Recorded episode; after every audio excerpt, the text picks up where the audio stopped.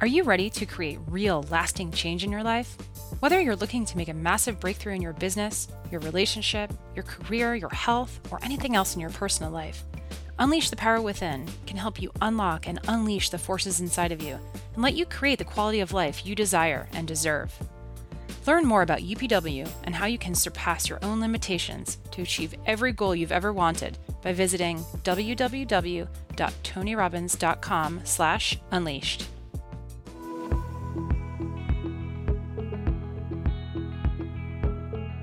Hey, it's Tony Robbins. Welcome to the podcast. I'm very excited about today because uh, it's 13.8 billion years in the making. we'll explain what that means in a minute. But, you know, most of my life, 41 years of my life, I've been obsessed with trying to find the ways to help people have a greater quality of life, whatever that is for them. Life on their terms, not my idea of what a quality life is, but theirs. And you know, people come to me all the time and come to events and they want to transform their business or they want to transform their body or they want to rebuild or deepen a relationship or create one or they just want to feel joy or happiness. We're all pursuing all these things, but really it's just this experience of life, life at its highest level that we're all searching for. And over the last few decades, you know, early in my life, it, I figured I didn't have much control of my external world. There was so much suffering that I figured I got to master that. And so I worked hard and for decades learning from the smartest people I could. How could I achieve, succeed, break through, master myself, push myself? And all those tools you could call maybe the science of achievement. It's like, how do you take what you envision and make it real? How do you go from, you know, having possibility to actually creating that in your life? But as I experienced that over the decades, I also noticed that so many people who are great achievers were just not happy.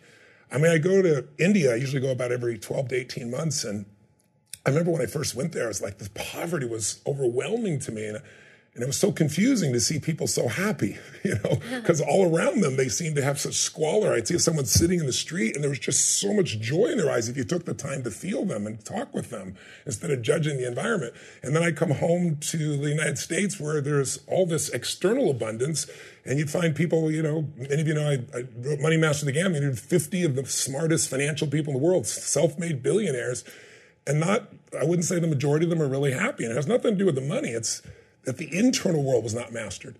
So if there's two sciences or two master skills i think in life that we want it's if we took east and west and put them together and we didn't make the other one wrong we'd say hey it's mastering the science of achievement but also the art of fulfillment. And of the two for the last four or five years i've been traveling the country really trying people to get people to feel and experience the beauty that comes when what's inside is great regardless of what's outside the outside world will never make you happy long term. What you get will never make you happy. Who you become, what you experience, what you give, that's what makes us really happy. So this session is around that deeper part, but it's very pragmatic.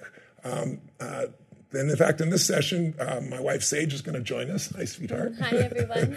I'm so grateful to have you. And we're going to do this together because this is our mutual passion, and also because the man we're about to introduce you to is just so dear to us personally. He is he's an extraordinary soul. He's a He's a man that is deeply spiritual, but also, I think for you achievers out there, he's built a, a billion dollar business at one point here. And, and he did all that through guidance, not so much trying to force it. And I'm going to uh, come to him in just a moment, but he wrote an incredible book. Mm. And maybe, honey, talk about when we discovered That's this book together. We're at a bookstore and we both saw this book and we both grabbed it after being in India for a period of time. But tell them what our experience has been. We were so spoken to, and honestly, I uh, The Untethered Soul, by the, the way. Untethered Soul, yes. by Michael by Mickey Michael Singer, Singer. Mickey, Mickey to his friends and students.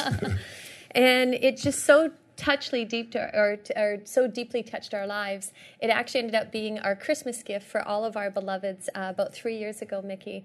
And uh, there's a chapter that we'll share with you, but it was just so incredibly poignant for me personally, chapter 17 and uh, just the the beautiful uh, inward journey just gave a lot of perspective and the how, the what, the why, and brought it together in the most beautiful way. And we had the privilege to meet Mickey a, a couple of years ago, and just love his spirit and his goodness and his isness. And it's just a privilege to be with you today. Thank you. Thank you truly, for coming. Thank you. Well, thank you. It's an honor to be with you. It's all. an honor to be with you. Truly. Mickey lives. You live in a 600 acre paradise that you've kind of uncovered and discovered and created over the years. It's in the middle of the forest in Gainesville. What the heck made you come out here? Because you rarely do. We're really honored to have you. Right. Well, I'm honored to be here. Like your your spirit right? I loved when you came out and visited me to see the tremendous energy that you managed to bring forward and that you devoted yourself to helping others do that because mm-hmm. that's what it's about. Like you said, it's not about the outside. Who cares about the outside? You care about the, how the outside affects the inside. That's what mm-hmm. everybody cares about, is what's going on in here, right? The exact same thing that turns somebody else on turns somebody else off. And what do we mean by that? What does it do inside? And so I'm, I'm very pleased and honored to be with you both and know you both because despite your tremendous success, you haven't lost your way. You know, you've basically realized, wait a minute, it's not about that. It's about the effect that that has in here. Well, why don't I? My whole thing was, why don't I just work in here? if, that's what, if, that's what, I'm interested in, if that's what yeah. it's about, yeah. why don't I learn to open the faucet inside so that the energy, the beautiful energy you have and that, that people have, the beautiful energy can be there, not that somebody else has to turn on the faucet. Not that money has to turn. Nothing wrong with those things, right? But you have the right to turn on the faucet and then have fun doing those things yes. instead of needing those things in order to get the energy flowing. Yes. I've always tried to be a, a Trojan horse. Uh, people come to me for the things they want that are usually external. And then my goal is to get them to what they need, which is that deeper spiritual sense of aliveness and contribution and growth. Um, I, I want to sh- have you share a bit of your story, but I like to start. Uh, first of all, there's a course. I wanted to do this because there's a course mm. besides the Untethered Soul, which we recommend you all pick up. And secondly, we'll talk about the surrender experiment there is a course you have now that's online that is extraordinary. Mm. It's eight sessions, eight hours. You can do it eight days in a row, eight weeks in a row, eight hours in a row, whichever you prefer to do. We're kind of eight hour in a row kind of people. um, but it, it, really takes all of your work, all of your teaching, and it shares it. And it's kind of the untethered soul in action, so to speak. Mm. And in it, you you give a little 30 minute kind of free course up front, like three 10 minute sessions. And those three 10 minute sessions, you've got to go see these right away you talk about that the mind, you know, so many people are so stressed in the world we live in today that the mind is a dangerous place mm. or it can be a beautiful place. Tell us a little bit about what that means to you and how you kind of discovered it. No, I, I, discovered it by what I said, realizing, having some experiences inside, which we all have, falling in love, having something go your way, yes. and realizing it's not going to stay that way. The world keeps changing, right? And what you're looking for is the experience. And so I just, I was very young, in my early 20s, that I said, isn't there a way to feel that all the time, mm-hmm. not have it conditionally, but feel it all the time? And where I went was very different than others is instead of trying to seek that beautiful feeling, I tried to see why I don't feel that beautiful feeling. What's getting in the way? And I started yes. working with, okay, now I have this beautiful feeling. Something went my way, something worked. Why does it go away? It's in there. Nobody else is in there but me. Why does it go away? And I watched very carefully, like a scientist, and saw that it was the mind. Mm. That my mind would just sit there and say, "Yeah, well, she says she loves me, but other people have told me that. That's it the mind, the minute the mind says that, there's not so much love flowing in there, right? Yeah. And then I noticed that it was always saying that. and it was a serious party pooper, right? Yeah. And then I noticed that it was. There's no saying, bigger party pooper than the mind. There is none. It's it. what's doing it. And then I noticed it would say things like, "Well, I'll be happy if this happens." Mm. Okay, and yes, it's true. If that happened, I'd be happy. But there are 700 billion other things that could have happened instead of that. Mm. And by saying I'll be happy if that happens, you said I won't be happy if all the rest happens because yeah. I'm looking just for that. And I started watching that, spending a lot of time with that, mm. and realizing the mind can be a serious problem. All right. But it is also true that if you learn to work with it, not mind control, but learn to understand why the mind is doing what it's doing and undercut that, mm-hmm. that you will find that it's a tremendously beautiful tool that can serve you beautifully instead of being a party pooper. It's right? so true and and I, th- I felt like going through the course itself i felt like it just gave fundamental principles of the why we experience this. And it's something that people really don't talk about. I mean i think it's the one common ground that unites all of us in this human experience on earth school. We all experience pain. We all feel fear. We all can feel crazy inside of our minds at times. And i just felt like it gave just such a beautiful context of the why and understanding that why the clear way to be able to navigate and catch yourself and get some distance to get behind that uh, in the most beautiful way. Uh, and I just felt like there was just such a uh, you gave such beautiful examples and stories. I was we watched it like a, a Netflix binge watch. Oh, we really did. We loved it. It was just you were so beautiful and uh, you gave such consistent context of the understanding that just really created a beautiful unraveling inside mickey thank you thank mm. you you know the, you talk about i think people in the west see the power of the mind from the standpoint of we like you talk about we split the atom we put a man on the moon for god's mm-hmm. sakes But then we don't realize that if we don't train and step out of the mind, that it starts to run us. Especially yes. technology today has really begun to refine that. So, what is it? Why is it this dangerous place? And how can we begin to change it or begin to come to something deeper? It took me a long time to actually clearly see what was going on. Because the first thing you try to do is shut the thing up. Oh, yes. Yeah. Say to somebody, you used to say, shut up, right? Literally. And, and, you realize it, it's not about mind control, mm. right? It's why is the mind doing that, mm. not don't do that. Yes. Why would it do that? Somebody once asked me after they read The Untethered Soul, and talk about that voice in your head drives you crazy. They literally said, Why did God put that in there? Why would he do such a thing, right? And you realize, no, no, no, no. That's not what happened, right? And in the most succinct way I can say it, what happened is as follows, all right? You have had experiences, we all have in our lives, that were not pleasant. Mm-hmm. Somebody hurt us, the house burned down, we broke an arm, lots of things. We saw a snake. Yeah. Lots of things happen that when they come in, we who are in there don't enjoy the experience. We don't like the experience. But what we do because we don't want to have the experience is we try to push it away. We try to control it so it doesn't come all the way into us. And it seems natural. Like if somebody took a, a swing at you, you you put your arm up. Yeah. Well, this is like that. Something comes in and you have hands in there, right? and you use your will to keep this from coming too close. Mm. But what you don't realize is that when you do that, it stays inside of you. Mm. It gets trapped. It stays inside of you. It's trapped. Mm. You trap the energy with all of that discord, yes. right? Because yes. you didn't let it pass. You didn't mm-hmm. let it mm-hmm. free. And by the time you spend a very little period of time on this earth, you've collected a bunch of those, yes. right? Psychology says your formative years are what? The collection of that stuff, right? It doesn't want to stay in there. That's what people don't understand. Mm-hmm. It is not true that it's burned into your brain. You are holding it there with your will. And you know that because every time it comes back up, you push it back down. Mm-hmm. Somebody so, so afraid to feel it. That, yes. That's exactly right. Somebody says something that disturbs you, mm-hmm. and you said, I need a moment. I, if you're lucky, if you don't hit them, right? I need a moment, right? and you start with your breath and you push, and then you say, I'm okay now. No, you're mm-hmm. not. Mm. You pushed it back down. Yeah. Okay. And so, a, to make a long story short, it's a long story, right? What would happen if you collected every single thing that disturbed you during your entire life inside of your mind?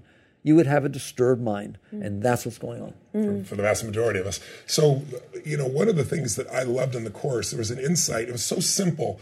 But, you know, I, I always believe that most of us make things, life, life so complex. And ex- the enemy of execution is complexity. So you did a beautiful job with simplicity. And I've shared it many times also to remind myself that whenever we feel stress, we all feel frustration, anger, worry, sadness, loneliness, whatever, mm-hmm. depression, any emotion that disturbs mm-hmm. us, that what most of us do is we try to focus on the outside world to change something, change her, change him, change the environment, change the job, distract change the, ourselves, change the yes. culture, change the music, change the something but we're all trying to change the outside world so that we can feel good on the inside. Mm. When in reality, we just need to go work on the inside. So what's the when our triggers, you know, when when we when life strikes us and we feel that internal reaction to the external world, it's still what's going on inside. How do we release that? How do we let that go? So my experience is, first of all, there are things you can do, but the, the same things everybody else teaches, which is don't hit somebody. Mm-hmm. don't to learn to shut your mouth up. You know, don't yeah. let that express through your mouth because you're going to pay for that, yeah. right? Yeah. So the first thing is a certain amount of self control, which we all need in order to be successful, right? But that's not the answer, right? The answer is every single moment is not the big stuff that you work with. That's too late. It already bothered you. It's you got to. Yes, you have to deal with it.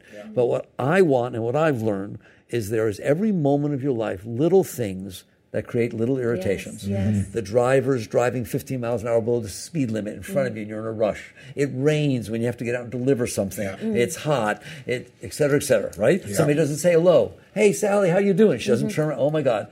You will watch your mind mm-hmm. cause serious problems, all right? So to me, that is where the growth comes from in mm. those moments. Mm. Are you willing to say, come on, what's the cost benefit analysis of bothering myself about the driver in front of me. Yeah. He's not bothering them. Yeah. I guarantee you, they're not hearing a word you're saying, right? So as a business person, we're supposed to take cost benefit analysis, the maximum benefit for the least cost. Those are 100% cost, zero benefit right or wrong. It's all pain. That, yes. So you don't do it. Yeah. So you learn, and there are lots of techniques. You just learn to work with yourself. Mm. You can neutralize it by saying something nice. You can get a mantra going inside so you mm-hmm. pay attention to something else instead yes. of that. Yes. Or my ultimate teaching, and it's yours also in a sense, is you relax. Mm. You relax. You just sit Take there and say, I can relax and breathe it's okay that this is happening. And then what you're doing is allowing the energy to release. The whole idea is you don't engage with it. You sit behind it and you allow it to release. And not only do you go through that moment okay now, right? But you've actually let some of that stored up stuff that's causing the problem. Like, what is road rage? It's somebody who, because somebody beeped at them or is driving slow, has so much stuff inside of them that it needs an excuse to come out. That's it. Okay? So we all I hope I, we, I hope we don't all, right? But we all have stuff inside Absolutely. that we've stored over our lives. Yes. So by backing off and letting go in these simple little situations, Mm. they matter. It matters that you're complaining about the heat. Yeah. Mm. You understand that, Yeah, right? It's not Yeah. innocent. You're Yeah. you're permitting sometimes you get very angry about some Mm-hmm. stupid thing. You're giving a channel for your stuff to come up. And you're wiring yourself Yeah, to complain. Exactly. Exactly. Wrong. Yeah. And so instead, you relax. It's called R and R. You get R and R, relax and release, right? And what will happen is not only do you make it past that moment without causing a lot of trouble and taking on all kinds of stuff, but you let some of that stuff go, and you get into the habit of realizing, hey, I don't want that stuff inside of me. Yes. And in order to do that, I think you have to see that everything isn't life and death, that your preferences aren't life and well, of death. course Yes. You know, because you see people, we think if it doesn't happen this way, then all hell breaks loose. And no, if you stay with it, all hell won't break. Something better will show up, you know? I interviewed, uh, I used to interview for years. I did a course where we had a night we called uh, You Have No Problems. And I would bring in people who have what you most people consider to be a real problem. You know, somebody who was a woman who was uh, raped by her father, when she went to, she, she uh, had a speech impediment, couldn't speak well, and hard of hearing. And when she tried to tell somebody, he had her institutionalized. And then she made it through all of that, learned how to speak, and then she's on a beach one day, and a lifeguard drove over her and literally deaf. broke her Yes. legs. And she said, never walk again. Now she's a comedian. Her name's Diff- Kathy Buckley, dear friend of mine. Or a young man who was, um, you know, six foot two, blonde, blue eyed, you know, girls love him, lifeguard in Newport Beach, California. And one day, 24 years old, he dives in a wave and boom, breaks his neck, quadriplegic for life. And I bring them on stage and interview them because the ones I look for were the ones that had this incredible joy every moment of their life. And he can't move anything. He uses his mouth to write and to push the buttons and to move things around. And I remember I asked him, and the reason I was saying the story is I said to him, you know, how do you do it? And he goes, Tony, guys, like you and I are great at the boulders of life. He goes, it's the pebbles that F you up. Yes. He goes, the things you're not ready for, you step on. So what you just said is so true. Talk about, if you would, for us, how we make our preferences life and death, and how do we let go of that? How because when- for achievers, letting go is not a term they use. Like surrender sounds like giving up, and letting go. But really, what to me it is is look. You look at what's the difference between fear and faith? They're both made up. What you're really saying when you're letting go is you're having faith that there's something even greater will come from this, something good will come from this, that there's a higher guidance in this process. That's my perception. I want to know yours. I, I, my perception is that's fine, and I agree. It's it's more grounded. It's more base to sit there and say, if I am driving down the street and that person is driving below the speed limit, and I am causing myself anxiety and trouble, right, and getting ulcers, and then getting mad at the kids or whatever the heck it is, right? Yeah. That I don't want that. So it's not so much getting what I want; it's seeing some bottom line stuff. Why am I doing that? It doesn't make sense, mm. right? And so I would encourage people to just even look at that low hanging fruit. Yes. Get what's, Right? what's getting in the way. That's right. You're doing it. Mm-hmm. Yeah. The ones that you're doing completely yourself and mm-hmm. say, can I learn to not do this?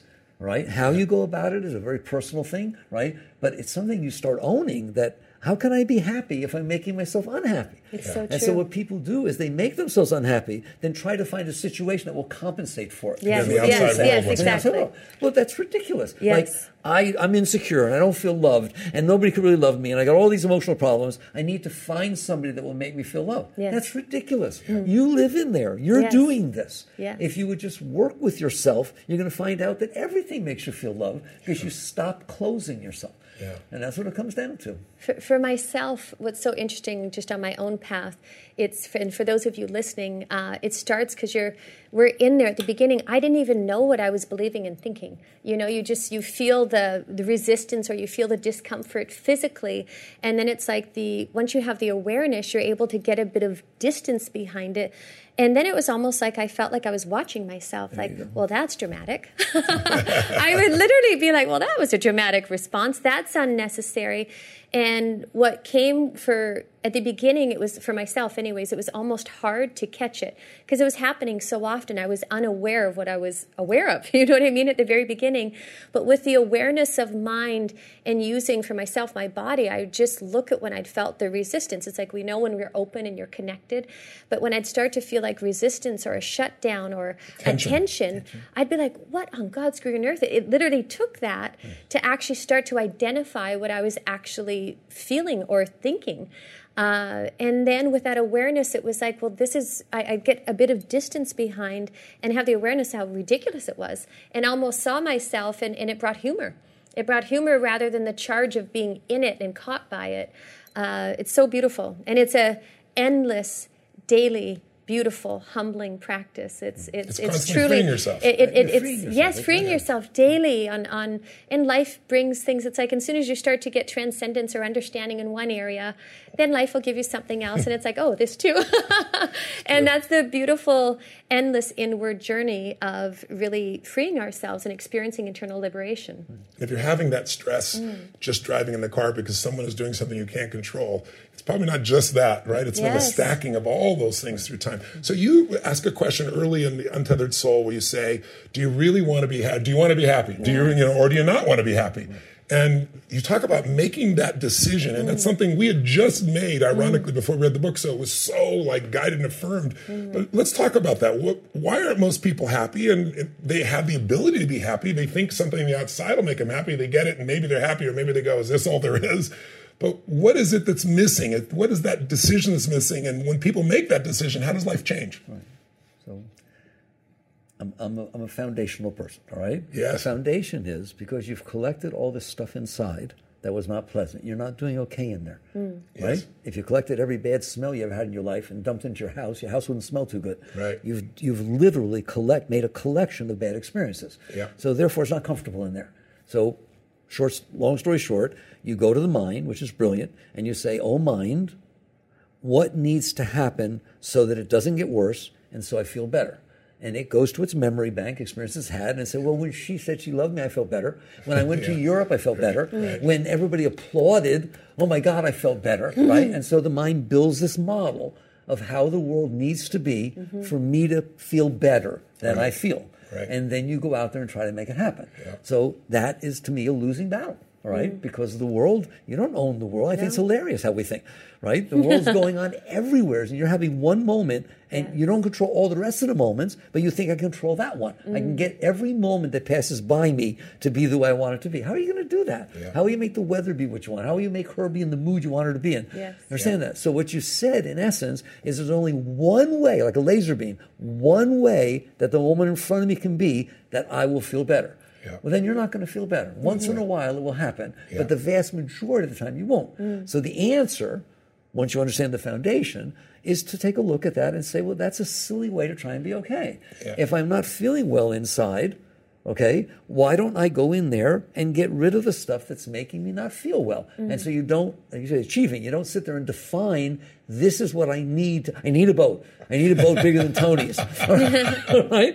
I, and that's what will do it. Yeah. Well, then you're going to spend your whole life, a lot of it anyways, not being okay because you don't have that boat. All right? Instead, you sit there and say, what I need to do is clean up in here. Yes. That's what I need to do. And how do you do that cleanup? You clean up. uh, My way, which is different than others, is you deal with these simple little things of they life every up. day as, As they, they come come up. And people always say to me, "Well, how do I know what to do? I have so much in here. How do I know what to deal with next?" You'll know. Oh, it shows you. it will be it'll be right in your face, all right? Yeah. And you don't have right. to do any more. Yeah. It's not some Herculean thing. It's just if it is coming up and disturbing me, I am going to do something to work with it, mm. right? As opposed to compensate for it or resuppress it, Yes. right? And I, I teach lately, there's three main categories. I gave them to you, right? You can sit there and use positive thinking, affirmation.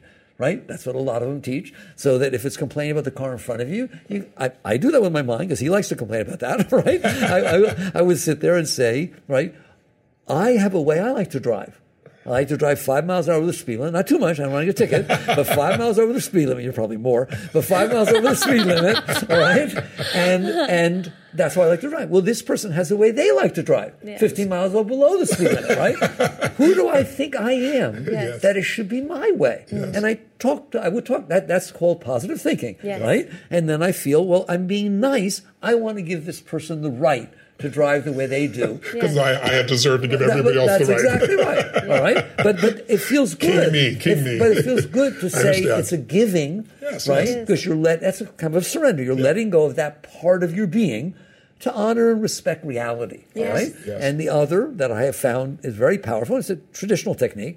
Is train your mind not on the sight, but when you're meditating, when you're driving, when something. Train your mind to say something over and over again. All right. It can be a mantra. It can be the when people are into all that stuff. I tell them just say, "I can handle this." Just train your mind to say, I can handle this, I can great. handle this, I mm. can handle this. Then when something takes place that tries to pull your consciousness, your awareness into that negativity, mm. you'll find this is still going on because it's a habit. The mind's mm. full of habits, isn't it? Yeah. You made a good habit. So now you have a choice. Put your consciousness on the noise or put your consciousness on the repeti- repeat, you know, the, the, the mantra, the higher mind. Yes. You made a higher thing, right? Yeah. And that works too. Mm-hmm. So now that you've moved your consciousness, instead of having to change the mind, right? The mind is free to release. The whole idea is releasing. Mm-hmm. Because when you let it release, it's releasing the stuff that made it be like that. Mm-hmm. And all of a sudden, over time, right, you'll start to be happier for no reason. But of course, there's a reason. You're not carrying the garbage inside of you. Yes. And you got a new set of habits. Yeah, you have uh, uh, things Habit that are to- to- supporting to you. relax and That's supporting you, right? Yeah, yeah. But ultimately, I always say, get in, it's relaxation. Yes. Ultimately, you can use all these techniques, but when you really are getting there, you just relax. Keep your hands off. It's judo, Yeah. right? Something Yes. attacked you, let it go. Yeah. Right? It's Yeah. the whole blade of grass versus the oak tree. Yes. Mm-hmm. A hurricane can't rip off a blade of grass, but it can break, break, an, break an oak tree. That's right. Yes. You just, and that's what surrender means. Surrender does not mean not doing your best at what you're doing and not being competitive and, and all that giving kind of up. stuff. It doesn't mean that. Mm-hmm. It means, are you willing to let go of your resistance? Yes. To whatever to life is let- offering that- you. one to what's going on outside and your resistance to letting go of the thing that's ruining your life mm. which is the stuff you stored inside Yeah. Like people get divorced okay it happens people get divorced relationships don't work but they don't really get divorced they keep having the same argument going on inside their mind for so years right they're afraid to go to a party where their ex is they're not divorced. Mm. Yeah. They're only divorced outside. Mm. You don't need to carry this stuff inside. It's not true that mm. it's burned into your brain. All right? But You- all those metaphors that people use lock them in place. You know, those metaphors make you start to believe that life is your metaphor. The same as right. that. You have the right to relax instead of resist. Hmm. One of the chapters in the Untethered Soul is the spiritual path of non-resistance. Yes. Yes. Right? And if you will do that, I'm telling you, with not, if you did nothing else, if you do that, you will start to get higher naturally. Hmm. And then the bigger stuff will come up, but because you train, we talk about building core, core strength. Yes. This is your inner core strength. That's hmm. great. Right? Because you Emotional built, fitness. That's right. You Yeah. that's exactly. You built the ability to handle the discomfort. Because if hmm. it was stored with pain, it's going to come back with pain. But would you rather have the pain stay in there? Or get it over with. Yeah. Mm. Mm. No Yeah. pain, no gain. That's your world. No, not always. Sometimes you can do it without the pain. I don't think it's always have That's to be about pain. working out. yeah, I get it. I get it. The one chapter in Untethered Soul that served me so greatly was, and I actually recommend when we give the book, I recommend, I said, I literally will say, cha- start with chapter first. 17, the chapter of death. And for oh. myself, uh, it was so profound reading that chapter, and it completely shifted how I relate to life. And just those incidental moments, not that I can't still get hooked, but it gave me the understanding of if this was my last day on this planet and to really live that truth, mm. it shifted completely how just the little pebbles. And if I felt myself hooked, I would just be like, this is you living your life. This is me living my life. And I don't want to miss a moment. It's too precious. And that chapter, that understanding and using death or uh, just that As a counselor. as, as yes, Trust me, to- she to uses death as a counselor. She talks about death more than He any human teases I me know. mercilessly because he's like, "Will you talk about something else?" Some life too. But it was that profound for me. It was that It was for me profound. It was Yes, beautiful. That's beautiful. so Our whole family's read that chapter multiple times. And it, it just brings life, the preciousness of life. Sometimes when we get caught up in our mind or thoughts get in the way, to actually just let it go and uh, to connect to the dearness. It really, it was such a beautiful, profound chapter, Mickey. So I'm interested in the course. I love that you all took the course. Yes. Like to me, I've written the books; they're popular and so on. Mm-hmm. The course was the first time that I had the time to say what I want to say. I'm Yes. normally talking in an hour, a long hour and a half, something like that, Yeah. right? And you you see what I did and Yes, laying it it down genius. logically Yes. through. What affected you almost? What did you get the most from the course? What which Hmm. which which of the sessions? Yeah, I think uh, there are so many pieces, but I think one of the first things is the one I mentioned earlier, which is really realizing that I do it too. That there are times when the inside doesn't feel good, frustration, whatever it is, and then I'm looking to fix things on the outside, and I'm good at that. Um, but I also know the futileness of that in the end because none of that lasts, right? So I just the, just the awareness of that alone, so that I've caught myself starting to do that and go, no, no, no, let's stay right here, right now. And when you say relax, I had to create something. You know, I'm an achiever like you are, but you you've uh, had a different lifestyle, and so my idea of relax is how the hell do you do that shit? you know. So for me, it's taking the breath. It's just taking the breath and slowing it down. Because when it slows down, it doesn't have the urgency that makes things grow or makes them bigger than they are. And the other thing I think I realized was, and I would realized this before, but I found it in a different way, was you know the perfection. I've always known, like when I stand up and speak, or someone stands up and they're in need, it's done when I stand up, and that's not an ego thing. It's not me. It's like it comes through me. I just know if they're standing up in this moment, it's done, and then it unfolds, and I see where it is. But that's true when I'm serving others. But I don't know if that's true. I, I use that so much everywhere else. I began to realize just how cheap my happiness was because I have all these rules. I have all these companies and people and things that are going on. And you know, you run a very large company, and I've got 54 companies now to give you an idea, and 1,400 employees. And so, what are the chances if I pick up my phone right now that somebody's messing up? If my definition of messing up is doing different than I think, There you go. So I realized all it took for me to be unhappy was I don't have it here. Thank God, it was my phone. Right? I can pull that thing up. Oh, that's cool. Oh, shit. Oh, and we ride that road. Road that you know. I think the average person I read the other day watch, looks at their phone 86 times a day, and they're under 30. It's 127. I don't know how they come up with these numbers, but that's what they've averaged.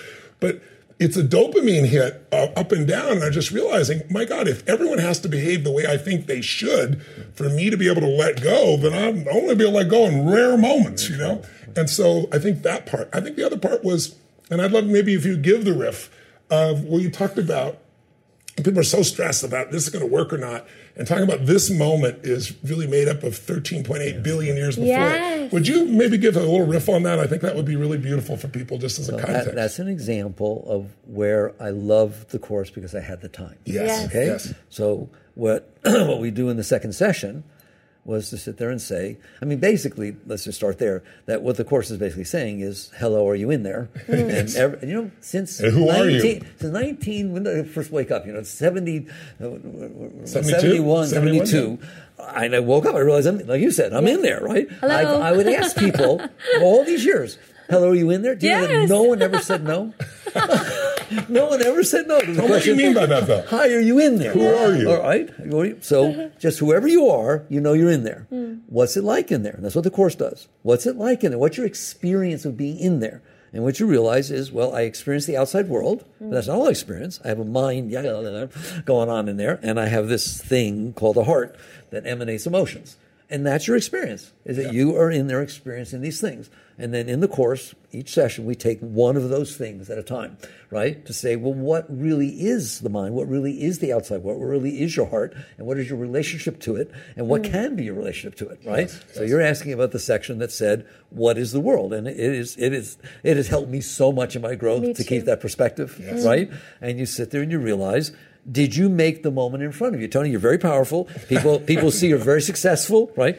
How much of this that you see in front of you did you make? Did you invent the camera? No. Did you invent these people? Do you know them? Right. You know what I'm saying? The entire thing around you has nothing to do with you. Yes. Doesn't it? Yes, right? right. And yet, you, I love what you said. You define the only way you're going to be okay is if it's exactly the way you made up. Yeah. Well, you're not going to be doing too well. Yeah. All right. And so you ask the real question of why is it the way it is? Where did it come from? Yes. And that course starts back with cosmology. It starts with the Big Bang because all scientists agree that's where it came from. Well, what does that mean? Right? And you come back out of the cosmic soup, all right? And basically these atoms get created. You didn't do that, did you? I don't think she did either, right? And all this goes, and then they, they, they bond together because of the laws of, of, of electromagnetics, right? The, the way the atoms get together, the electrons get together, and all of quantum physics and all that stuff. You have to understand it. You just understand you didn't do it, nor did Einstein nor did the quantum physicists that named it quantum or particles, right? the, the quantum particles. They didn't do it. It happened by itself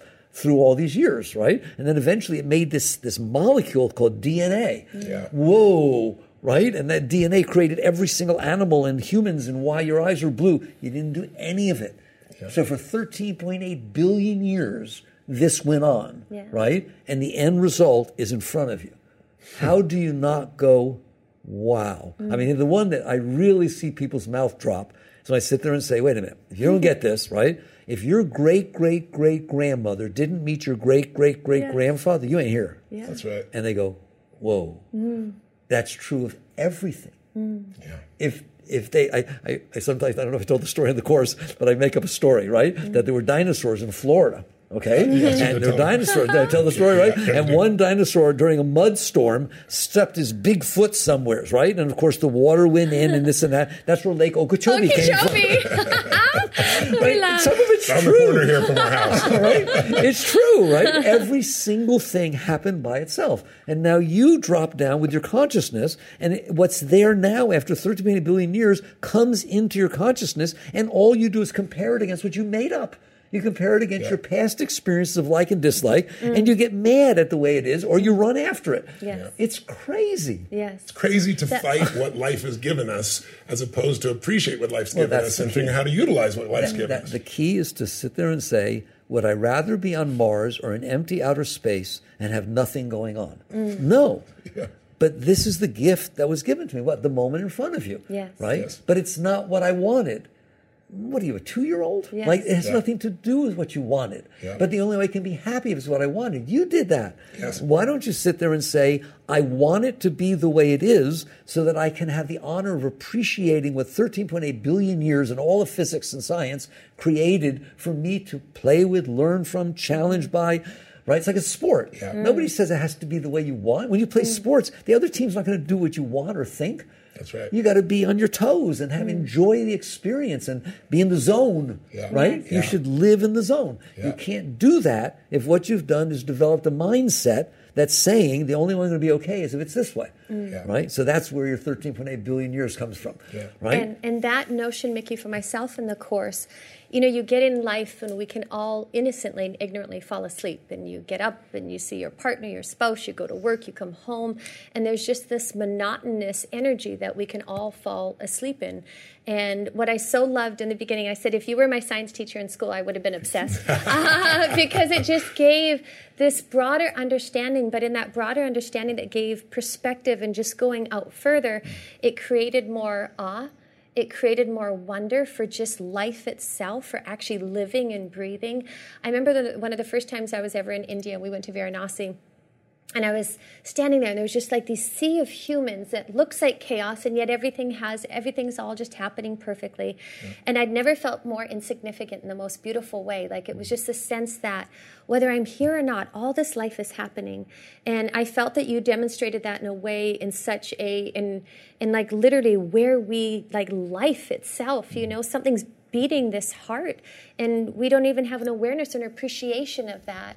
And so that just really, um, I don't know, it brought more awe and wonder and just humility of just this miracle of life in itself. And you did such a masterful job in your, uh, just in your own passion and enthusiasm came through that it just, it engaged us in such a beautiful way.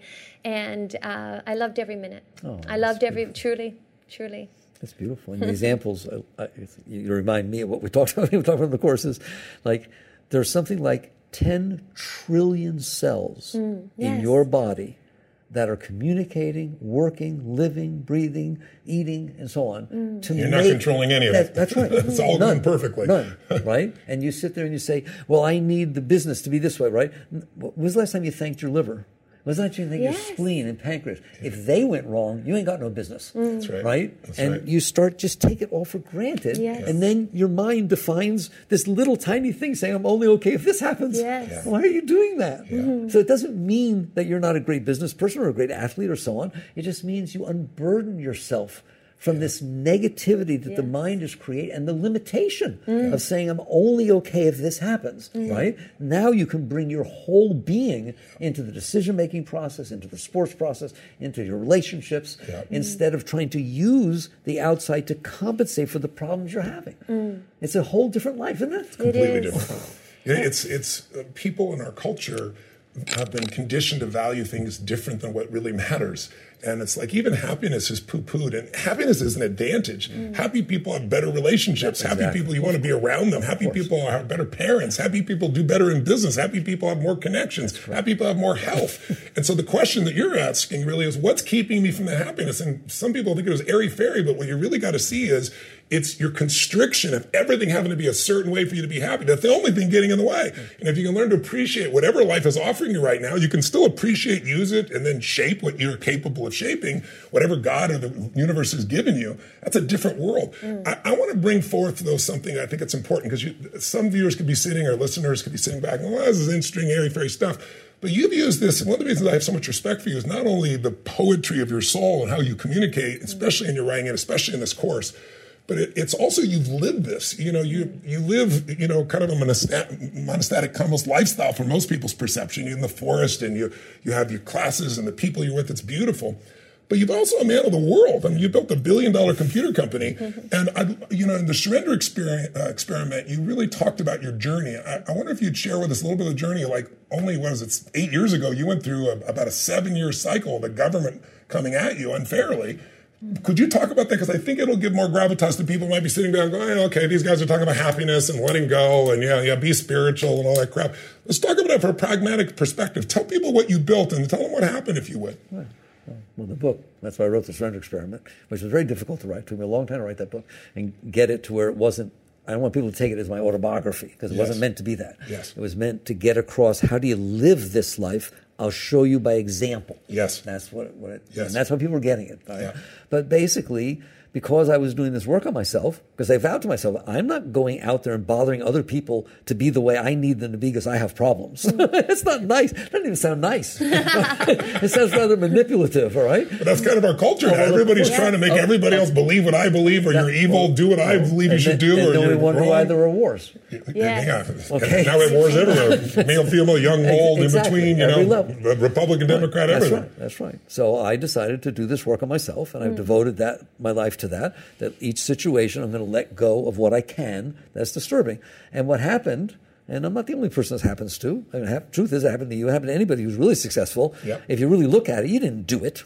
Mm. It Yeah. came, and you took- you, you Came you. participated, right? But it the universe unfolded in a way that presented opportunities to you. Mm. You Yes. have no right to take credit for that, even if you're very smart. How do you know how to be smart? Who gave you your brain? Mm. Yeah. Right? What if your brain stopped coming up with answers? Yes. You wouldn't know what to do, Yes. right? And so you become humbled a little bit to Yeah. realize you're given the gifts of your of your body, of your life, of your mm. brain, of your heart, of your abilities. Of Being born in this time in history with these everything, choices, everything, places you live. everything. All right, and so I kept letting go. And what happened is somehow the universe. I, I the story of the, the computer, right? As I walked into a Radio Shack store, and my mm. God, it must have been nine, 1978. All right, when the first PCs were coming out. They weren't even called PCs yet. IBM hadn't even thought about putting a computer out. It was that little Radio Shack TRS 80s, or it was a little keyboard.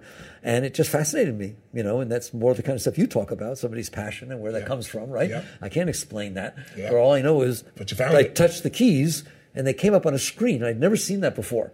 Ever. No one had. Yeah. You typed a typewriter, it came out on a piece of paper. Yeah. Not you touched it, it came up on a computer screen, right? Yeah. And so I took one home and I taught myself to program, all right? And so, yes, it took a certain amount of, of intelligence or whatever it is, but a lot of everybody has, is we have human brains. They're very smart, all right? We just use them for the wrong thing, all right? And basically, as one thing unfolded to another, I ended up, the book tells the story, I ended up writing a medical billing package. People asked me to, I didn't decide, asked me to, and I wrote it, and it went crazy. Now, at some point, 25% of all independent physicians in the United States were using my software. Say that number again. 25% of all independent physicians in the United States of America were using that software. Wow. All right.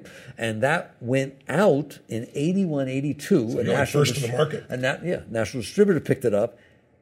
People's, not the exact version, but that piece of software, the medical manager, is still being. Somebody the other day told me Wow. that they went out and they had a way to check that 44,000 people at that moment were logged into the medical manager. Was that 35 years later? Wow. That's ridiculous, right? So, Especially how technology has changed Well, along right. Well, it evolved, but it was still the same software, Yeah, I right? get it. So, in any event, basically, I learned this thing which I call surrender, which is mm. I don't have to do this. What I have to do is be open, ready, in the zone. That's the word you all Yeah, use. yes. And participate in what is unfolding in front of me. And my experience is if I do that, it's Stay higher. to it. It's higher than me deciding what it all should be, right? And kind of participating, As and then the inspiration comes. yeah. Event. It's it's miraculous, Yeah, really. All right, yeah. but life is miraculous. it's not just that, Yeah. right? And then you asked me to. Talk, I don't usually talk about it, but at some point, this giant company built. We went public. All this stuff happened. At one point, I had twenty three hundred employees reporting to me. All right, and Yeah. I'm, I'm CEO. I'm running this stuff. Okay, Yeah. I mean, obviously. I'm not doing anything. Lots of other people working, all right? But I'm in charge, all right? Yeah. And all of a sudden, one day, somebody gives me a call and says, You better come back to the office. I said, Why? Because the FBI is here. Well, why is the FBI here? Well, did somebody get lost? Or, said, no, it's a raid. It's a raid. The entire sheriff's department is here. There's 10 FBI people running around. They have guns. They're armed. They've taken over the facility. Uh, What? As if I had, I know, in my wildest dreams, I couldn't think what was going on. Right? And so what happened is one of the employees that did not work where I worked, where I was worked uh, from his home remotely, had been stealing, you know, and had been doing kickbacks and doing very bad things, all right, which we knew nothing about, all right. we had actually, the lawyers had caught something. They were getting wind, investigating it. But what he did was, I don't need to tell the story again in the book, is he used his his manipulative powers, right, that had earned him millions of ill-gotten dollars, and went and figured he was caught. So he went to the government and said, "We told him to do it." That the entire executive team knew it. How could they not know what he was doing? Come on, right? Right. And they bought into it, right? And he turned witness, right? Turned The very guy that did the that- dirty oh, act- oh, exactly. deed turned Right. against. And it's, listen, the people are trying to do their jobs. I don't blame them. Mm. You follow me? And so the entire FBI and the entire Justice Department, there were three raids in three different cities, and they for six years did every single thing they could to prove that we that we knew what he was doing and that we should be responsible for what he did, and he got off. He served one year, but basically they let him off of everything. Mm-hmm. Right? And so that was a heck of a thing to go through. It was Yes. dark days, and there were times in that, and as you tell the story, when like your lawyer who was really fighting for you and starting to make progress develops cancer, and now he, he, he has to go off and get cancer treatment, and then the judge gets changed. That- that's And, right. I mean, you had so many things that you could not control that would seem insane, and yet through it all, you would stop. Breathe, relax, let go, and just trust that this is gui- guiding you to a higher place. Tell them what happened in the Uh, end. well, my my view was I, I wasn't even the higher place thing. My view was I devoted my life to letting go of the garbage that comes up inside of me. That's what I devoted my life to. It's an mm. experiment, Yes. right? Okay, this was causing some garbage to come up. you could be sure of that, all right?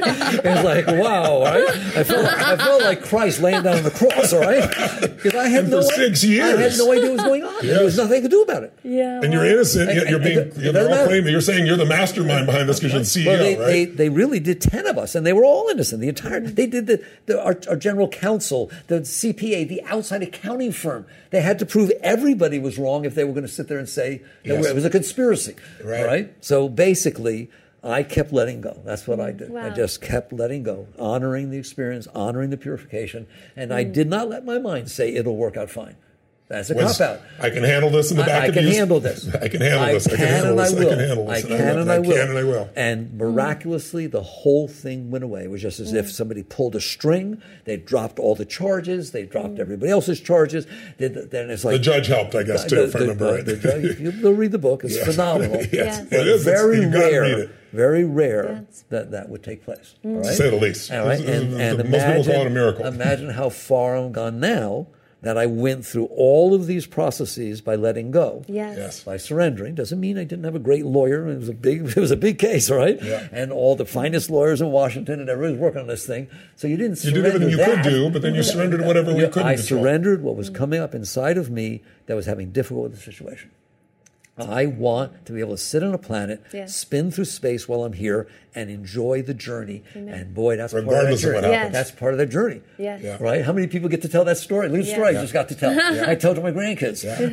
It's- But you also build spiritual muscle. You build. I- You, you wouldn't. It's like as soon as you claim, okay, I'm going to be happy no matter what, no matter you know if it rains on my parade, if people are unjust, because they're going to be unjust. It is going to rain on your parade.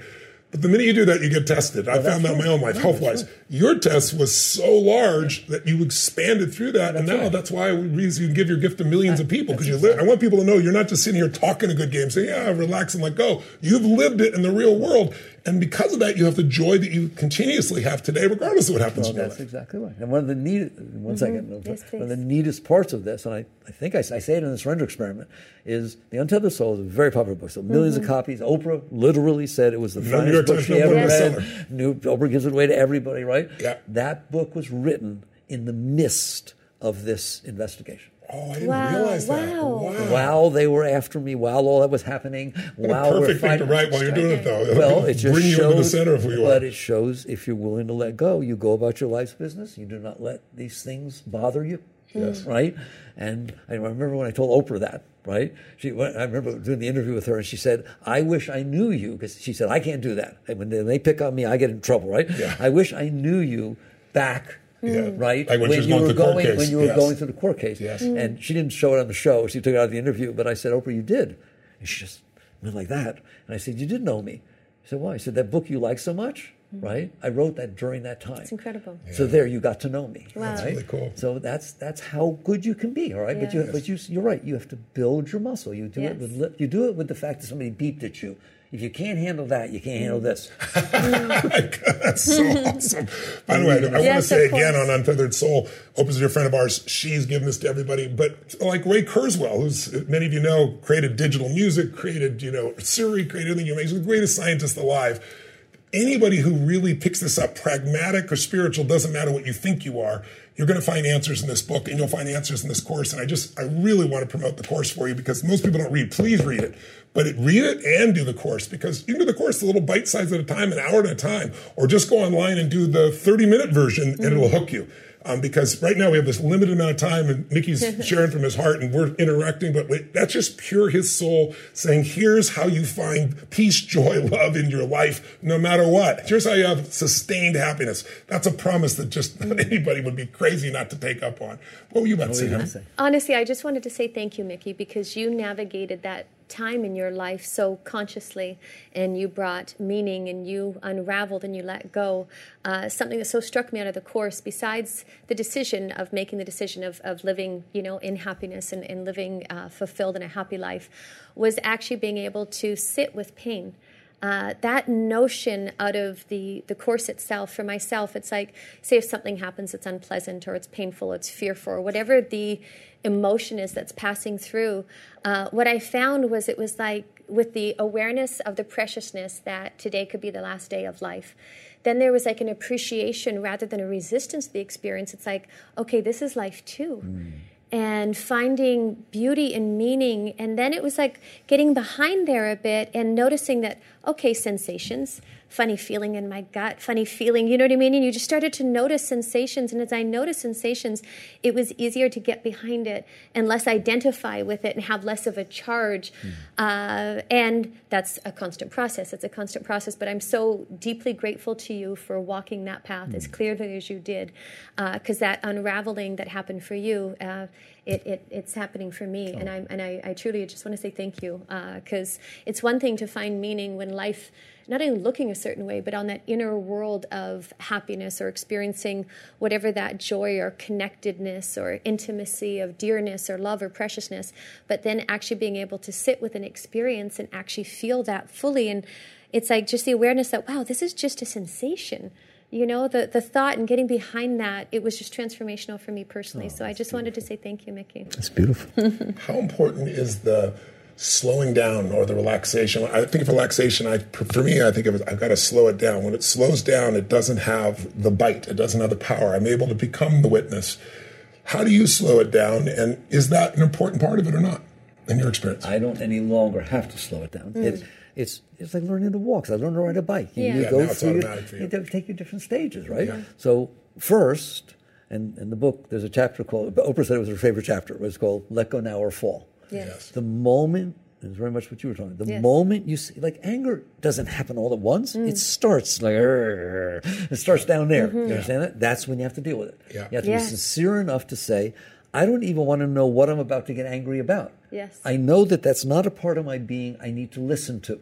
All right. right. So when it starts, you relax, right? It's that commitment to relax. You relax your shoulders, relax your chest, relax your tummy. It doesn't take time. It's not hmm. like it's not like you have to put aside time to do this, Yeah. right? You just have to be conscious and Yes. be, be, be committed, right? Yes. So you relax it and you lean away. You mm. just lean away from the noise, Mm. right? And you actually don't realize it. At first, it feels good because you didn't get angry. you didn't get all Yes. involved or Yeah. neurotic or whatever it was, yeah. right? You react. But you're actually leaning into a deeper part of your being mm. when you lean away from the lower part of your being, mm. right? And I, I want to do one little thing because a lot of your people are, are very successful, obviously. They, they work with you, so they get successful, right? And I often have people say to me, I don't want to give up the fear. I don't want to give the anger. It's what drives me. Hmm. It's what I use. Come on, you, an old you strategy. know they say Yeah, that, yeah, right? it's I- it's what I use to be successful, hmm. right? If I give that up, why would I get out of bed in the morning? Hmm. They actually ask that, right? And what, what you're missing is, for one thing, there are lots of things you can use, drugs, all kinds of things, please don't, all right, that temporarily or momentarily can give you some energy, right? But they will destroy you. Anger will destroy you. Fear will destroy you. They burn out your adrenals. They burn out your system. You understand? So it's not a long term solution. And this question of, if I don't have that to drive me, why would anything drive me? Right? Have you ever fallen in love? Who's ever fallen in love? Do you find that you're driven to be with the person? Do you find you want to get things for him or her? Do you find right? Yes. Love is a motivator, way greater than fear or, Yes. or anxiety Yes. or, or any of that kind of pain, Yes. you know, anger. Love motivates you to give and express itself. Love wants to express itself. So what happens is hmm. when you let go of this lower stuff, you'll start noticing love starts to come up. You're hmm. starting to open up to the higher energies. Yes. Yeah. And love can run business. Yes. It doesn't have to be Runs hate or business. fear or competition, right? Yes, yes. You you look at Steve Jobs. Yeah. They fired him when he came back. Look what he did to that company. Yeah. Why? Because he was inspired. Yeah. That's not fear. That's not anger. Yeah. Right? It's inspiration. Yeah. And inspiration can't happen when you're giving your way to the lower parts of your being. Mm. Right? And so that's the real understanding is there's work to do to raise your energies up to a higher level. Then let those motivate you and they don't burn out. Love doesn't burn out, That's right. does it? Yes, never. it, it doesn't even get tired. right? Will, like will never lasts. No matter I got a lot of will, you got a lot of will, but will doesn't last. It's not gonna do The it. difference between push and pull. It's like fear and will are pushes. That's right. You know, love is pull. It, it, and pull goes on, like you said, forever. There's an energy inside of us. You have a lot of it. People know that. Uh, there's an energy inside inside of everybody, though. It's not just Yes, Tony, everybody. right? There's an energy inside of every single person that, if they take away the walls and the blockages, is inspiring. It's uplifting. It feeds you from inside. Uh, people, people that are into religion and stuff. We don't talk a lot about that. But in the Bible, Christ said, uh, "Man does not live by bread alone." But by every word that leaveth the mouth of the Father. Mm. Believe it or not, that's what he's talking about Yes. Mm. that you don't get your energy from outside, Yes. right? Yeah. You get it from this beautiful flow inside, right? Call it whatever you want. Call it inspiration. Call it Yes. spirit. Call it shakti in the, in the East. We call it that, right? It's it's the energy of your being, but it's blocked. So instead of trying to push through the blockages and make it flow anyways by finding something that turns you on, remove the blockages, and you'll wake up in the morning and giggle, Yes. right? And be all excited what's going to Yes. happen today, right? And what can happen today is you build a billion dollar company. I don't care. It doesn't have to be Or you nothing. hang out with your Yeah. kid, That's or you exa- whatever it read is, book, you- and you become inspired. You're an inspired being, Mm. and then it's contagious, just like you are. Everybody gets turned on by somebody who's turned on. So it's a gift you bring to the world. I think everybody gets turned on because it's our true nature. All it is is it's flipping on the light. You know, it's like darkness only exists because of the illusion because you don't have the light on. And exactly What. I'm hearing you say is it's oftentimes I'll try to give people the metaphor of uh, of how people tell me their most stressful thought will often very often and they'll say oh we're going to make enough money is my business going to make it? Am i doing enough for my kid? You know all the things that people do in their heads. And in a large room 10 or 15,000 people say how, who else has this thought?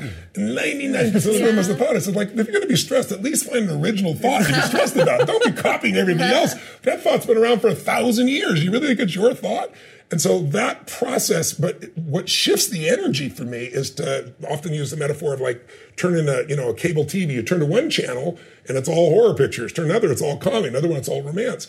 You have developed these ways of lifting the energy to those higher energy levels. And it's higher energy. It's like it connects you to a different thought pattern, to a different emotion, different experience. What are the ways you've described the, the, the, you don't even have to worry about slowing down anymore, but the letting it down, letting it go, relaxing, separating back from Lean it, away from it. pulling away, but going deeper into the, your Yes. deepest true Yes. self. Yes.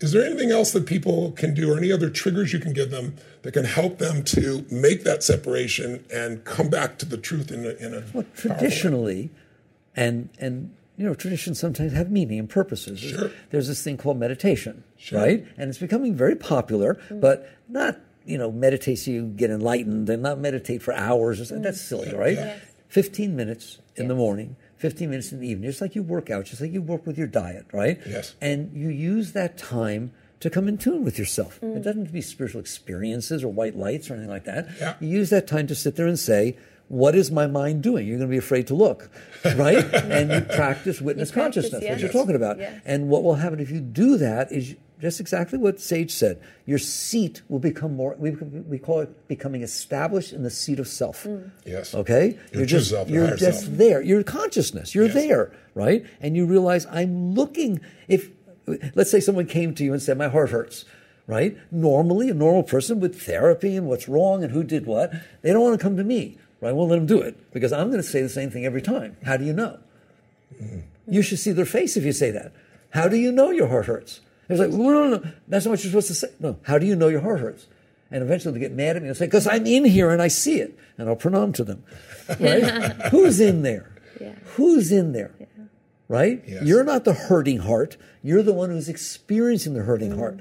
So the more you come back in tune with yourself, Yes. right, the easier it is to let go. So meditation, taking a little bit of time for working with yourself to develop these habits. They're just good habits, right? Just like if you want to build a business, there's certain That- consistent what- things you got to do. And, and if there's something broken, you go to a doctor and you work on it. You talk about that in the book and in the course.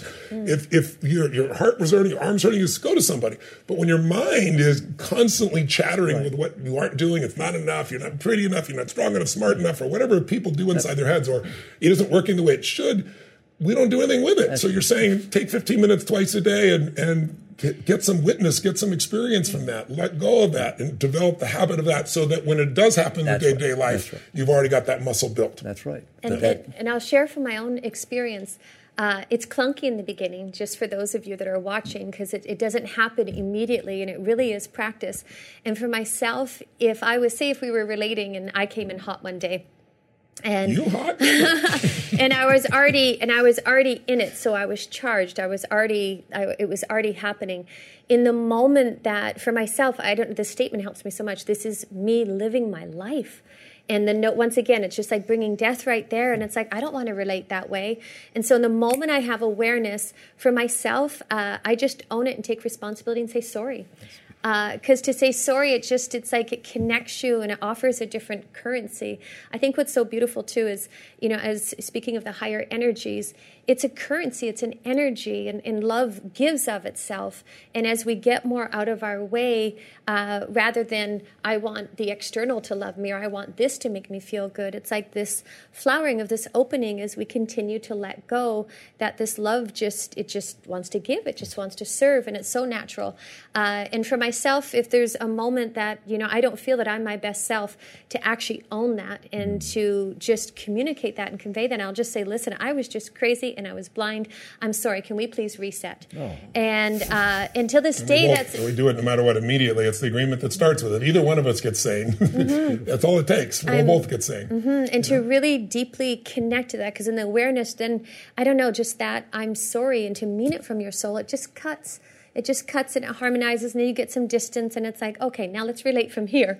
Uh, and it just becomes that habit of in the moment you have awareness that you're crazy you're unconscious you're blinded for myself anyways i just to speak that uh, breaks the it's- pattern. it breaks the pattern. It's yes. also this is the last moment you're gonna have a life with your beloved. Is this the way you want it? And you no one knows when that last moment's gonna be. So we use that that frame of reference with each other as well, and we both take 100 percent responsibility. It's like she she can never say I'm sorry responsible. To say no, honey, I have to see what because everything is co-created. You know, we know that experience, but it cuts it so quickly when you're into that place.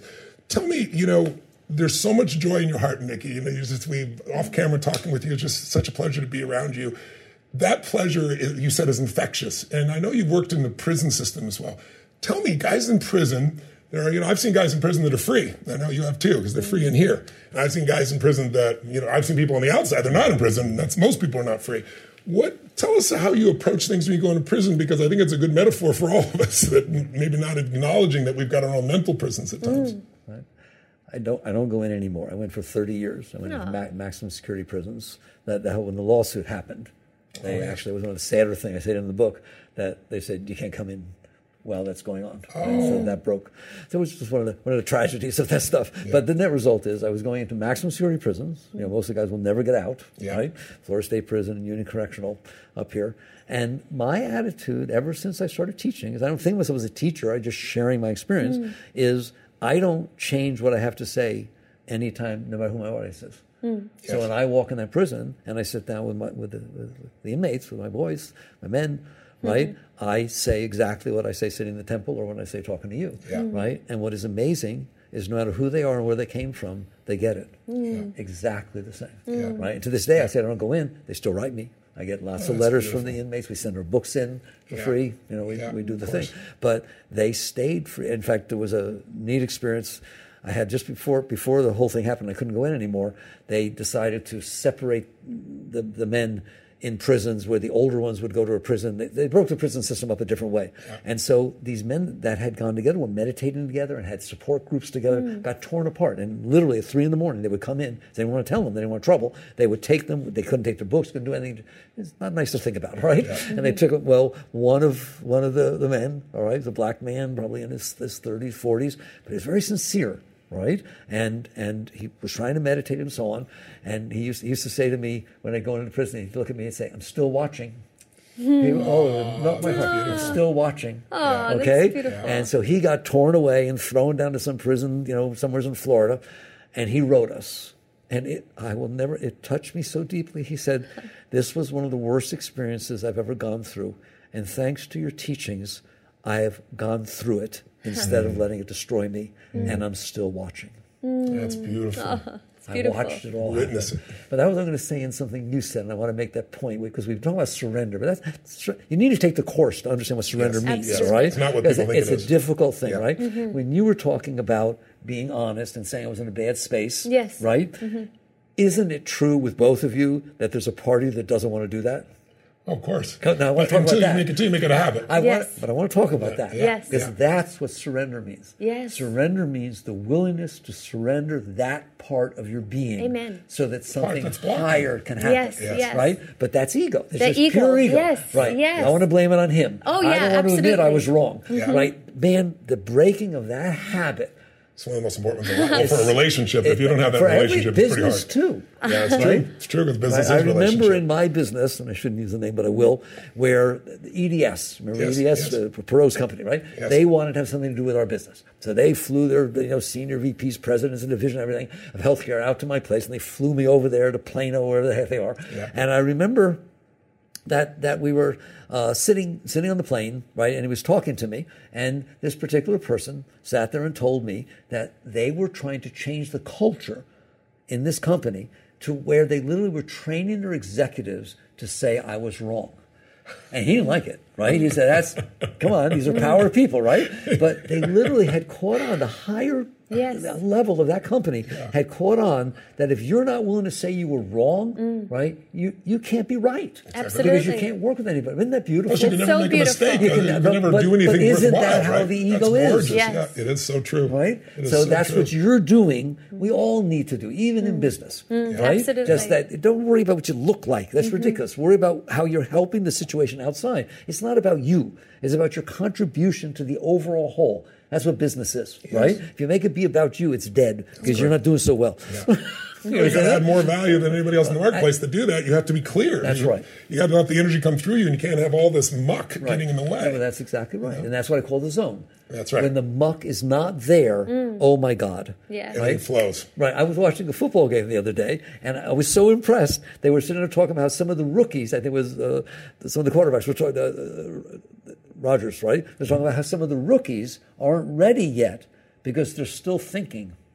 Wow, is that deep? Mm-hmm. So true. Aaron, right? They're So still true. thinking, and you can't do it right while you're thinking. That's right. It has to be You have to the be in the flow state. Yes. Yeah. But isn't that beautiful? It is Isn't that Which what we're talking about? Yes. and, and that trigger is maybe doing something enough. You know, I can handle, I can handle whatever the case may be, till you let go, and the flow just happens. Well, that's exactly. Every time you let go, you are open. They are like blinds. You have blinds closed that are not letting the light in. All right, it's not The about light of joy, finding. the light of it's love, not about light of- Great finding more metaphor. light, mm-hmm. energy. Right? It's not about finding more light or setting up artificial light. It's about opening the blinds. And this, what we're talking about, and obviously, I'm very impressed. You, you guys got it, and that's why you're so successful. All right, and that's why your relationship is so successful. It's beautiful you know, that you all love each other that level for such a length of time, right? And everyone should learn from that. Mm-hmm. and what it is is about the willingness to open the blinds. It is. If you open the blinds, the energy. and it's your blinds. That- Most people won't open somebody else's blinds. that's exactly right. If I could just you to open the blinds and see this, you know, that's what most of us do, and I've certainly been guilty of that in the past. But when you open your own blinds, then everything is And but clear. the energy comes in. Mm-hmm. You're a Well, you being of high energy energy. without it. You know if you close inside, that energy doesn't come. No way. Right? And No so the willingness to take that risk Mm-hmm. of letting go of the part of you that's limiting yourself, which is the ego, Mm. Yeah. self concept, and all this stuff, right? And you just Which is just it go. another word for ego, just fear. That- well, it- you know, so a lot of people they make the ego like it's this thing they got to fight. It's just fear. That's really what it is. It's the fear you're not enough. It's the fear you won't be loved. It's those unconscious fears. And if you relax and let go, you find out the fear is unfounded. It's like how many things in your life have you been fearful about, or frustrated, or worried about, and they never came to be. And you spent all that time being stressed. I love that old quote that says, you know, that a you know, a coward dies a thousand deaths, a courageous man only once, a woman only once, right? It's just like, let's just deal with it as it comes up as opposed to what we do in our mind. Because so much of our pain and our stress in our lives is just made up by the mind. And getting out of that and back into the heart, the spirit, and the soul is what it's all about. and it also and it also it ends he should she should. These ridiculous unconscious expectations of another and unconscious blame or unconscious judgments. And when you have that full responsibility and you claim that for yourself it's like oh you turn that around. I should. All this advice that we're giving to whomever in our life it's like if you're actually willing to like turn that around and take responsibility for that and then offer that it just it neutralizes it. It completely unravels these uh, internal knots that we have. And the insane expectation that somebody is supposed to behave or do something different or speak differently or that's just craziness. And yet when you're in it you don't see it. Uh, but when you actually have that understanding it's like oh my gosh i'm so sorry. Um, and that's just such freedom. That's just such It's, freedom. it's trading uh, the expectations for appreciation. It's like that's when suffering stops. You know, it's like all the expectations are not going to be met. Doesn't matter how hard you work. They're going to be people are going to be in a different state, a different situation. They're going to have different goals. They they might have a better way to do it, and you just doesn't match your picture. But uh, what I found is what I start to expect, if I just let go of the expectation and find things to appreciate. There's always millions of things to appreciate. Suffering's gone. The joy recovers immediately. It's not like something you're going to get someday when it's there. Um, I want to come back to something you mentioned earlier, but I, ju- I'd love it if you just plan it a little deeper. And I know we're going to wrap up our conversation soon, but one of you said one of the most important questions to answer is who are you? Who's in there? And you kind of started to allude to it, but you have several metaphors you've used before to get through to people so they get to see that who they are is not their emotions, who they are is not. Would you share maybe a moment or two of that? Well, that's the deepest teaching there is. I think so, too. I, I think the, the main thing is to ask yourself, right? When you go to sleep, you dream. You wake up and you tell her your dream, mm. right? I don't understand. Were you there? Who saw the dream? Was it the same person who watched the dream who's looking out through your eyes? That's you. Mm. You understand that? Yes. Right? So your body went to sleep, but your consciousness, your awareness of being, right? You're not you don't say I am the dream. You said I had a dream. I saw a dream. You mm. should see what I dreamt. Mm. Who is this I? Mm. Who is this awareness of being that watches the dream, looks out through the eyes, hears through the ears, hears the mind being neurotic, right? If I sit there and talk about that voice in your head that drives you crazy, why did I say that? Oh my God, that was stupid. Oh my God, I'm so embarrassed. What is are is that? Right? It's not you. You're the one who's hearing it say that. And that's the awakening, right? Where you, it's not very f- far. It's sort of like you're watching TV and you're sucked into the TV, right? Well, when you're stuck in the TV, you don't have a family. You're not in a house. You're in the TV. you, you've projected your consciousness into what we call the object of consciousness. right. Then all of a sudden something happens. You're back on the couch. Mm. When you're back on the couch, there's a whole room. And there's people and there's food and right. Well, there wasn't before. And then Right. oh, by the way, there's a TV over there. It's just nothing. Yeah. That's what your mind is. Mm. Yeah. The talky talky mind. Yeah. Your consciousness got absorbed. I, I would call it the, in the I channel. Oprah has an O channel. You have an I channel. okay, and, and so basically, it got absorbed in that channel. You don't have to. You can come back to the couch. That's what the seat of self is. Mm. And the beauty, and you're all finding that, you know that, is not only then do you not have the problems that are created. If you you talked about it, if you're watching a horror show, you feel horrible. Yes. Yeah. Right? You don't have to go out there and yell at the producers. right? You don't have to watch the show. You don't have to go Change the there. channel. That- or whatever. You don't have to go there and fix all these things that are going on in your mind. I told you why they're there because you stored all this garbage, right? Yeah. You don't have to watch that show. You can turn your consciousness elsewhere, right? And not only then do you not suffer because of the garbage that's going on in the mind and the heart and your judgment of the world, as you talked mm-hmm. about, but you're going to find out that you in there, which is what you asked me to talk about, and I don't, right? you in there are beyond your comprehension. Yeah, I love You are the most ex- beautiful thing in the world. your experience of that, where you describe you're looking in the mirror over the years and you're seeing something different, but it's still you seeing it. Or the emotions that you have, they're constantly changing. You're not the emotions, you're the witness of those emotions. If you get, if you forget, you'll think you are those emotions, then you'll feel the pain of that as well. But I think it's important for people to realize there's something that that we call ourselves that is greater than anything could ever happen to you, anything you could ever experience. And if you come back to that, that's the seat of the soul. That's where there's no pain. That's where you're able to experience all of life and see that it's all this beautiful game that's here for you to appreciate as opposed to judge and be upset by and frustrated with and try to control when you can't. And when it's said and done, that's where all the energy comes from. Yes. Mm. That's 'Cause what you it's the- find. it's the freedom. It, but it is the source of Yes, energy. Like I I get it. quoted from the Bible, right? And it's not by bread alone, but every word that leaves the mouth of the Father. Mm. You will realize when you let go enough of yourself that all that good juice that you got because things are the way you wanted Yeah. was coming from there. Always. Love, love does not come from the heart. Mm. It comes from there down through the heart mm. because the mind lets it or doesn't let it. Yes. Right. So human love we experience that way, but what we call spiritual love, the deep stuff, mm. is coming from the core. That's why they say God is love. Right. It's the core of your being. So you, now you're talking deeply spiritual stuff when you start to identify and rest back into your soul, back into the mm. seat of your being. But the beauty is all of that beautiful energy you have, that's where it comes from. It is the source of your being. And everybody has the same amount and more than you do, all right? And, and period. And, and mm-hmm. even the people on the side of the street, there's, right? It's just that they're closed. And so the whole key is how do you open? And that's what the course is about. You got to you got to do the course. He's not selling it. We want you all to experience it because we've had a little hour here or so, but you want to tap into that. I want to mention one thing though. You just you triggered me on. You know when you when you look at people's lives, most people have been taught God is love on the surface, but they also think God is judgment, and the mind is really the judgment, right? How do you get people from God is judgment? Many people have been raised that way. They've been conditioned to think that way, depending on how they were raised religiously or non religiously, um, to where God really is love and where joy is the natural experience of their expectation of life. But by doing every single thing we Yes. talked We about talked this yeah. entire hour, Eat little coming Yes. back to your core. Like I don't mean quoting the Bible in here, but in the Old Testament it says man was created in the image of God. That doesn't mean God's got two arms, two legs, and a beard. That's mm. God is created in the image of man. All right? Yeah. Mm. And you're going to find out, and I don't want to be the one who tells you, that as you come back in here, The more you you, that. you feel that closeness. Yes. And you realize that is my nature. I'm Yes. divine in nature, right? I'm watching a human, but that which is watching is spirit, right? And that's where it falls away. And you start feeling love. And there's a chapter in the book like that, the last chapter. You start feeling love and joy, and you realize, is that what's back here? Yes. Is that what God is? Yes. Love, joy, acceptance, surrender, the whole ball. A direct experience Your of that as direct opposed to someone that's- telling you what it that- is. That's exactly It's not right. personal. And, and it's not mental. It's yes, exactly.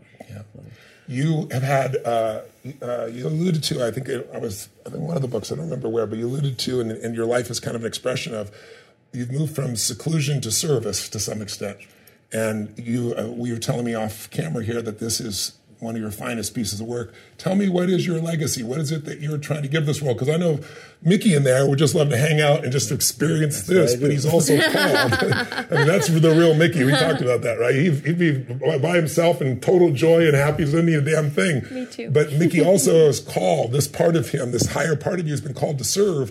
We're we've been so touched by your service. I, I know so many watching already have been touched by your service even before this interview, and I know it will be more. But tell us what what pulls you out now to serve like that still, even though there's some, you know, there's uh, sometimes that feeling of wanting to be back there. And what is your legacy? What are you wanting to leave here? Well, first the answer is surrender, which again, Mm. the, the, course is called "Living from a Place of Surrender: yes. The Untethered Soul in Action." Right? Yes. Mm. Because people can't get surrender by the word. The word surrender means, you know, I surrender. Yeah, I give up. okay, yeah. I give up. Right? Sherman surrendered. All right. that, that is not what I'll it means. I'll never do that. that, not, that is not what it means. Yeah. All right. And so basically, why I teach and why the service is taking place is because I've learned to respect the moments that unfold in front of me. And yeah. those are the moments that unfold in front of me. Mm. I sit out there Whatever in the woods, I sit in the woods, and kids come out and people come out. So I teach, right? Yeah. And, and, and so on, right? It's yeah. not a thing I'm doing, it's a service I'm performing because of the moments that are unfolding in front of me, mm. right? And it becomes really easy when, when you live that way. It's not a conceptual way of living, and the whole business grew that way. Yeah right? We don't understand yeah. that, right? Mm-hmm. And as far as a legacy, when I did with uh, Sounds True, produced the course, when I did the course with Sounds True, what everything inside of me said was, this is my legacy. This is what I get mm-hmm. to leave mm-hmm. behind. If people want to learn what I learned, if people want to hear how all this happened, right? Yeah. I get to have these eight to nine hours in eight sessions where I can say what it is I want to say to you. I care about you, right? I'm looking in the camera, right? I don't care if I know you or not. I care about you because I know it can be way more beautiful than, than these artificial things, right? Yeah. And this lays that out, right, in a very logical fashion. Mm. You know, before we began here, we were doing a little meditation together, and you shared something that really touched me. You shared a little bit of just the awe of your story of how does this man yourself mm. be guided from where you were and i'd love you to share kind of what your background was for a moment to moving into the forest and then going through the incredibly deep meditations and commitments to, to building this business to now being a spiritual teacher i mean if, there, if there's any sense of awe in life, I look at the same thing in my own life in a different way. But would you just share that little journey for a moment, just so that people can get a sense and what and what you feel as you think about it today. Well, the main, the main thing I learned and the main thing I see and I live is if I had listened to me, it would not have happened. Mm. Okay? In other words, me meaning Mickey, me meaning the voice, yes. the preferences, yeah. the whole thing. There's yeah. no way right? Because the was, direction you were heading initially was what? It, it, I was going to be a professor in economics. I was yeah. getting my doctorate degree in economics, right? Mm. And but I didn't make that decision. Sort of like how life pushed you, yeah. right? And then I had a deep, very deep meditation, and I where that came from, I can't answer. But I decided I had no choice. It was so deep that it moved me so deeply that I said I can't go on in life without exploring this, yes. right? And that's when I moved out to the woods, yes. right? And my thought was, I'm going to move out to the woods. I'm going to, I'm going to meditate. I'm going to die there. that's, that's, all. It's do or die, right? And there was no concept of anything after that, right? Uh-huh. But then I learned that as long as I was in there struggling with myself, fighting with myself, with my, you know, all the noise and the problem, yeah. that I could never be free because I was fighting with myself. You know, the worst battle you ever want to have is the one between your left arm and your right arm. Yeah. Hmm. Don't arm them.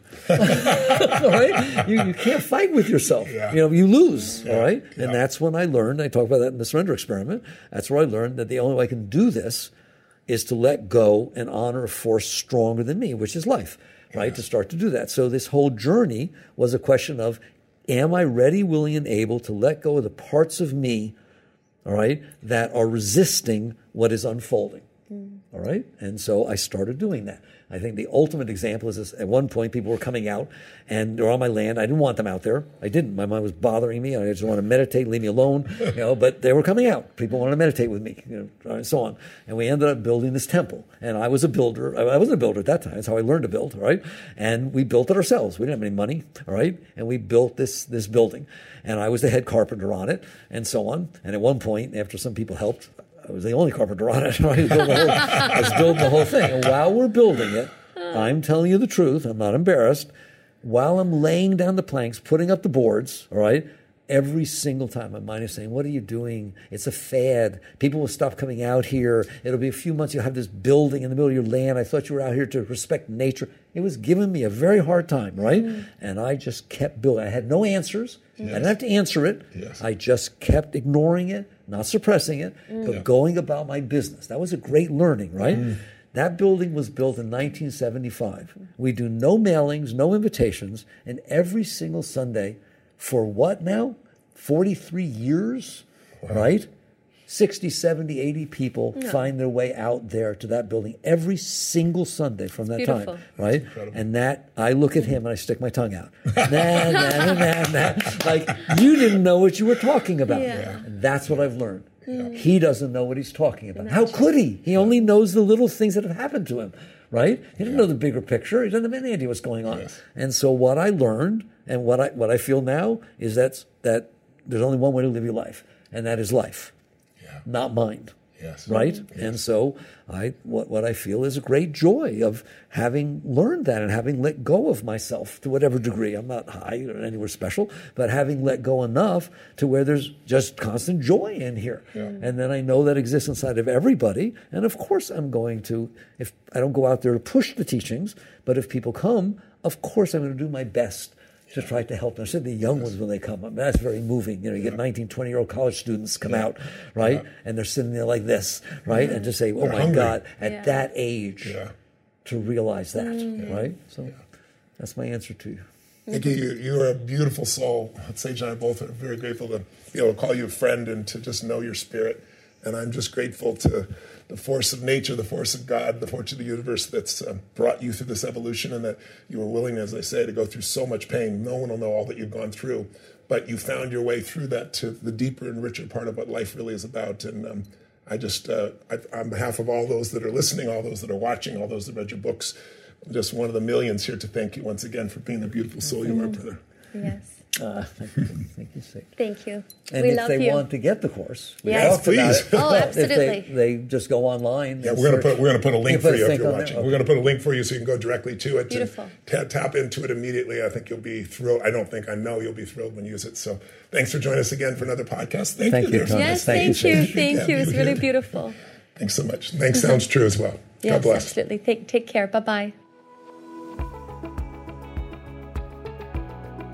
The Tony Robbins podcast is directed by Tony Robbins and hosted by Tony Robbins and Mary Buckheit. Anna York is the executive producer and steps in as occasional host. Digital editing by Jamie Carvajal and Adriel De La Torre. Copyright Robbins Research International.